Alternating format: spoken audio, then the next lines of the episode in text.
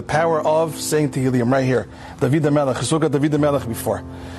It's such a tremendous thing. There's a story said over. It happened a couple of months ago from a person in London. London, California. You guys ever heard of this place? In London, England. Okay? This happened to a person, a Hasidic guy. He goes to sleep. In middle of the night, his phone, his cell phone starts ringing and ringing and ringing. He gets up, washes his hands, picks up the phone. Who is it? The police, the cops. Now, uh, who knows how to make an English accent here? You know how to make the say police with an English accent? I don't know. Okay, but I'm sure you had the accent.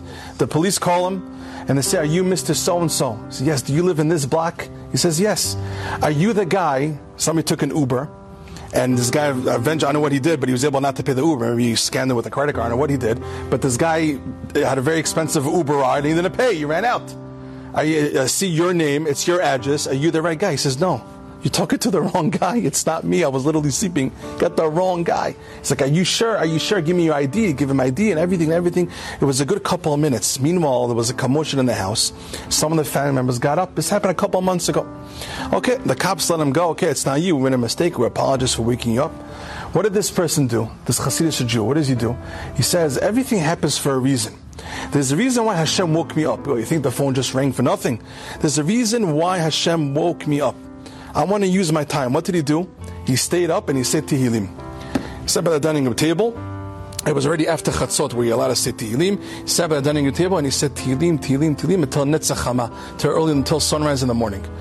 After Shacharit, his son calls him up and he says, Abba, I deserve a Mazal Tov. What's a Mazal Tov? I had a baby girl. Mazal Tov, Baruch Hashem. But he says, Abba, you don't understand. My wife almost passed away.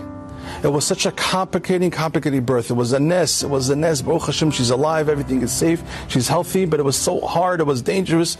Ay, it was so much so much mercy I needed, but I didn't want to wake you up. I knew you were sleeping. I didn't want to wake you up. So Allah tells him, what time did this happen? What time did your wife give birth? He tells him, 2.30 at night. He's like, 2.30 at night? That's when I was sitting on the dining room table saying Tehillim. You you hear this?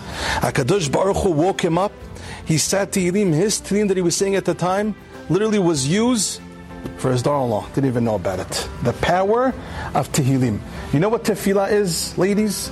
Tefillah, every time it goes out of your mouth, there is no such thing as tefillah levatala. There's no such thing as tefillah being used. Every prayer will always be used after you pray. It will always be used, whether it's on you, if not you, then your husband, B'ezrat Hashem, then your children, grandchildren, great grandchildren. No tefillah ever or ever goes to waste. It's always good to invest in tefillah. Don't worry, it's gonna it's gonna land somewhere. It's not just staying in the air forever. When you pray and it goes, the tefillah goes out of your mouth. It's in the air. The tefillah is in the air. It's gonna land somewhere, maybe on you, maybe on your husband, maybe on your children, maybe on your grandchildren. But no tefillah goes to waste. It will be used on someone. A person always has to pray.